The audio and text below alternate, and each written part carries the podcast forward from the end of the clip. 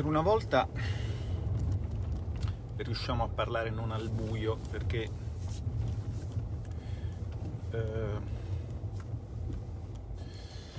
i lavori in commissione sono terminati e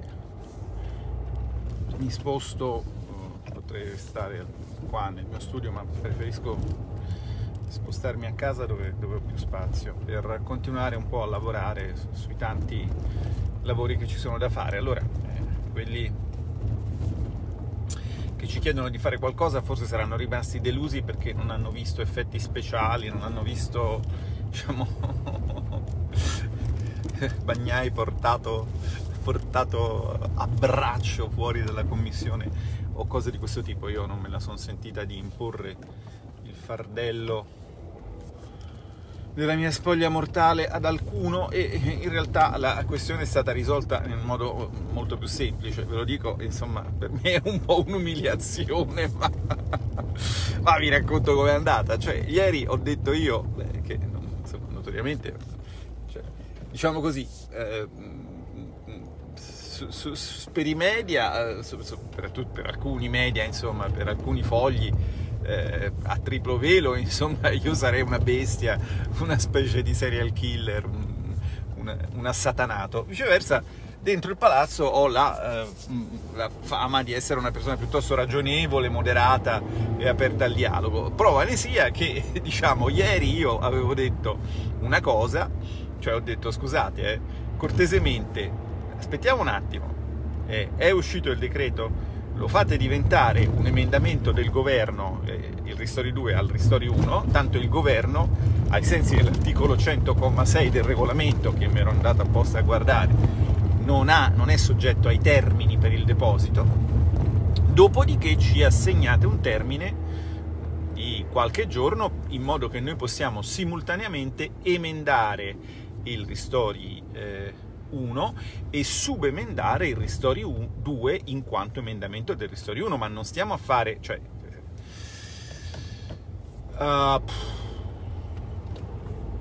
detto da me non l'hanno voluto capire, detto da Roberto Calderoli e da Massimiliano Romeo, che ovviamente hanno più seniority e, diciamo così, sono più incisivi, l'hanno capito. Però naturalmente questo non è avvenuto sotto le telecamere con grandi, è avvenuto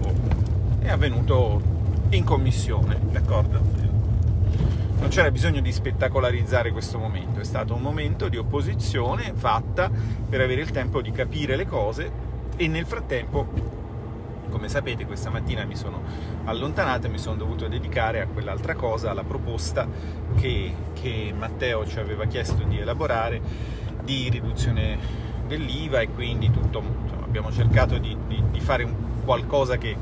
stesse in piedi almeno dal punto di vista economico. Dico almeno dal punto di vista economico perché dal punto di vista giuridico do per scontato che, siccome l'IVA fa parte delle cosiddette risorse proprie europee, cioè ogni volta che voi acquistate, non so, un panino o una aranciata, una quota di quello che pagate va a finire nelle casse dell'Unione Europea. È chiaro che l'Unione Europea è sempre molto prodiga di consigli, ma si è proprio sviluppata tutta una corrente di pensiero di grandi economisti, ovviamente, che indipendenti e autonomi, che vedono nell'aumento dell'IVA la panacea di tutta una serie di mali, perché ovviamente è una panacea per gli stipendi dei burocrati di Bruxelles, ma insomma un pochino di meno per chi acquista beni di consumo e anche in alcuni casi di investimento nel nostro paese. Quindi verosimilmente un intervento in riduzione non piace all'Unione Europea. All'Unione Europea piacciono interventi sull'IVA in aumento, perché questo significa un aumento delle sue risorse proprie, come si chiamano. Risorse proprie che, vi ricordo, aumenteranno dal 1° gennaio, perché vi ricordo sempre che mentre i soldi del recovery non si sa quando arriveranno, dal 1° gennaio parte la plastic tax europea sugli imballaggi di plastica non riciclabili, eccetera eccetera eccetera, che si aggiunge a quella italiana, che non so se riusciremo, diciamo, a far ulteriormente slittare. Questa è la situazione. Quindi abbiamo fatto questa conferenza stampa, ne ho approfittato per far capire alcune cose, per esempio che il dibattito sulla opportunità di accedere al MES esiste solo in Italia e che quindi i media che ci rimproverano di essere così dei provinciali rozzi che scendono dalle valli della Bergamasca o dell'Insubria e che con monosillabi gutturali cercano di seminare disordine nell'ordinata e meravigliosa armonia italo-europea, dovrebbero spiegarci come mai loro spendono così tanto tempo per una cosa che diciamo in Europa non esiste un dibattito sul MES. Nessun governo è così scemo, così venduto da pensare veramente di accedere a quei soldi, quando è chiaro che se non interviene la BCE a sostegno dei debiti pubblici nazionali non ce n'è per nessuno, ma non che non ce n'è per l'Italia, perché non ce n'è per l'Italia, non ce n'è per la Francia, non ce n'è per la Spagna, non ce n'è neanche per la Germania. La strada è quella, cioè qui c'è proprio un problema di analfabetismo economico, di ignoranza degli ordini di grandezza dei problemi. Se gli ordini di grandezza dei problemi fossero stati intuiti da chi ci governa attualmente, sarebbe stato immediato giungere alla conclusione che non vi era altra strada che quella che dicevamo noi e che verrà seguita, cioè quella di collocare titoli presso la BCE in modo sostanzialmente perpetuo, ovvero di finanziarsi con moneta. Ma questo non è mica un dibattito che nasce oggi, non è mica un dibattito che nasce col Covid. Io mi ricordo quando l'Eterno Secondo, Munchau, che è quel commentatore del Financial Times che scrive una sua newsletter molto letta a Bruxelles, che si chiama Eurobriefing, e che è uno che dice mediamente 2 o 3 anni dopo le cose che gli economisti della Lega mediamente dicono 2 o 3 anni prima. Mi ricordo quando lui giunse alla brillante conclusione che il QE, cioè il quantitative easing, l'acquisto di titoli da parte della BCE, non era nient'altro che una monetizzazione del debito mascherata. Bravo, complimenti. E infatti quello è. Perché dobbiamo farla mascherata e non possiamo farla esplicita? Questo è tutto un lungo discorso, non lo faccio oggi. Magari lo faccio però giovedì, intervenendo in discussione generale in commissione, dove non c'è pubblicità dei lavori, ma insomma in qualche modo magari rimedieremo per far vedere, insomma, che uno poi le cose gliele dice in modo da farsi capire. Ma se non le vogliono capire non c'è niente da fare, ecco. Quindi adesso torno a studio e proseguo con il lavoro, che è un lavoro di condivisione con i colleghi, che è un lavoro in questo momento in particolare di creazione di una rete, diciamo così, di referenti del Dipartimento nei vari territori, nelle varie istituzioni, che è un lavoro di studio di alcuni temi, per esempio il tema del temporary framework, cioè del quadro temporaneo sugli aiuti di Stato, perché, come vi ho detto, il mio istinto mi fa supporre che da lì usciranno delle sorprese cattive, ovviamente, venendo da su. Oggi, fra l'altro, sulla Verità c'è un articolo di Giuseppe Liturri che diciamo così apre questo dibattito, ecco, un dibattito che vorremmo vedere aperto da quotidiani economici prestigiosi, ma non è colpa nostra se diciamo così la Verità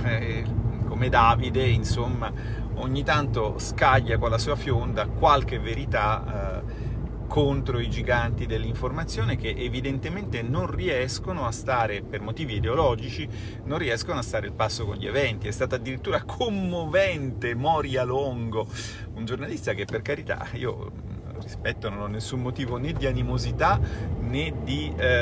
come dire, disistima nei suoi confronti, però si deve anche rendere conto che a chi l'economia lo sa o a chi ha partecipato finora al dibattito, che non è quello che hanno fatto loro ma è quello che abbiamo fatto noi, sentir dire con toni così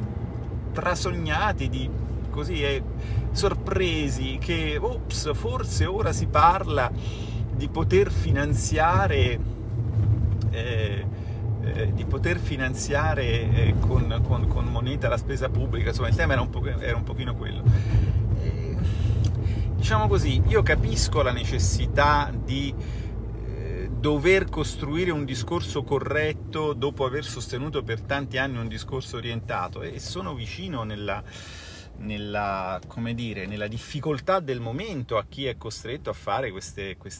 retromarcia, questi riposizionamenti, a chi scopre che il debito non è più un problema. Ho visto addirittura un titolo così: come il debito non è più un problema? Il debito, diciamo, è sempre un problema nella misura in cui tu lo gestisca in modo errato e a monte tu lo faccia per i motivi sbagliati. Quindi il problema è diverso, cioè la BCE ha deciso di intervenire, non il debito non è più un problema. Ma naturalmente non puoi dire la BCE ha deciso di intervenire, perché se lo fai, dopo devi spiegare perché questa decisione, che è una decisione politica, lo si capisce in un momento come questo, che la decisione è meramente politica, come mai questa decisione politica viene presa adesso e non è stata presa prima, cioè perché? E perché? Il motivo è molto semplice: perché il popolo greco poteva soffrire, il popolo tedesco non deve soffrire. Ora, io non ho nulla né contro i greci né tantomeno contro i tedeschi, e tutto sommato, per quel che riguarda il nutrimento spirituale della mia persona, hanno lavorato e cooperato, diciamo, in parti uguali,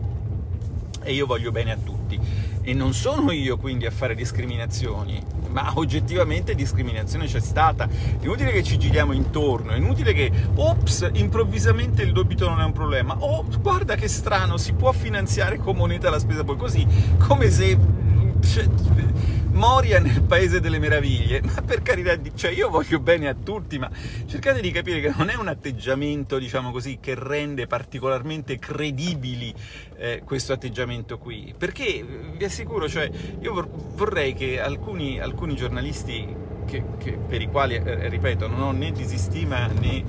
animosità, e proprio per questo vorrei dare un consiglio costruttivo, vorrei che si rendessero conto del fatto che mentre loro raccontavano che veniva fatta la cosa giusta, qualcuno raccontava che si stava facendo la cosa sbagliata, e che siccome quello che è stato fatto ha prodotto dei risultati negativi, tutti hanno capito che aveva ragione quello che diceva che si stava facendo la cosa sbagliata, quello o quelli, uno ero io ma ce n'erano anche altri, e che le persone che hanno capito che nel racconto dei media c'era qualcosa che non andava, si sono messi a studiare, hanno anche studiato i manuali di macroeconomia, e che nei manuali di macroeconomia c'è scritto anche oggi che, diciamo così, il canale di finanziamento con base monetaria del tesoro è una delle possibilità, cioè in altre parole che è possibile dal punto di vista tecnico finanziare investimenti, finanziare in generale spesa pubblica con moneta. Poi è chiaro che questa è una scelta che può avere delle conseguenze negative, che deve essere sottoposta a un quadro politico, ma non si può ragionare come se ci fosse un'impossibilità fisica o un'impossibilità tecnica di farlo. Io con grande equilibrio, con grande serenità, senza nessuno spirito di rivalsa, desidero chiarire che chi invece ha contribuito ad affermare che ci fosse un'impossibilità tecnica o addirittura fisica di poter finanziare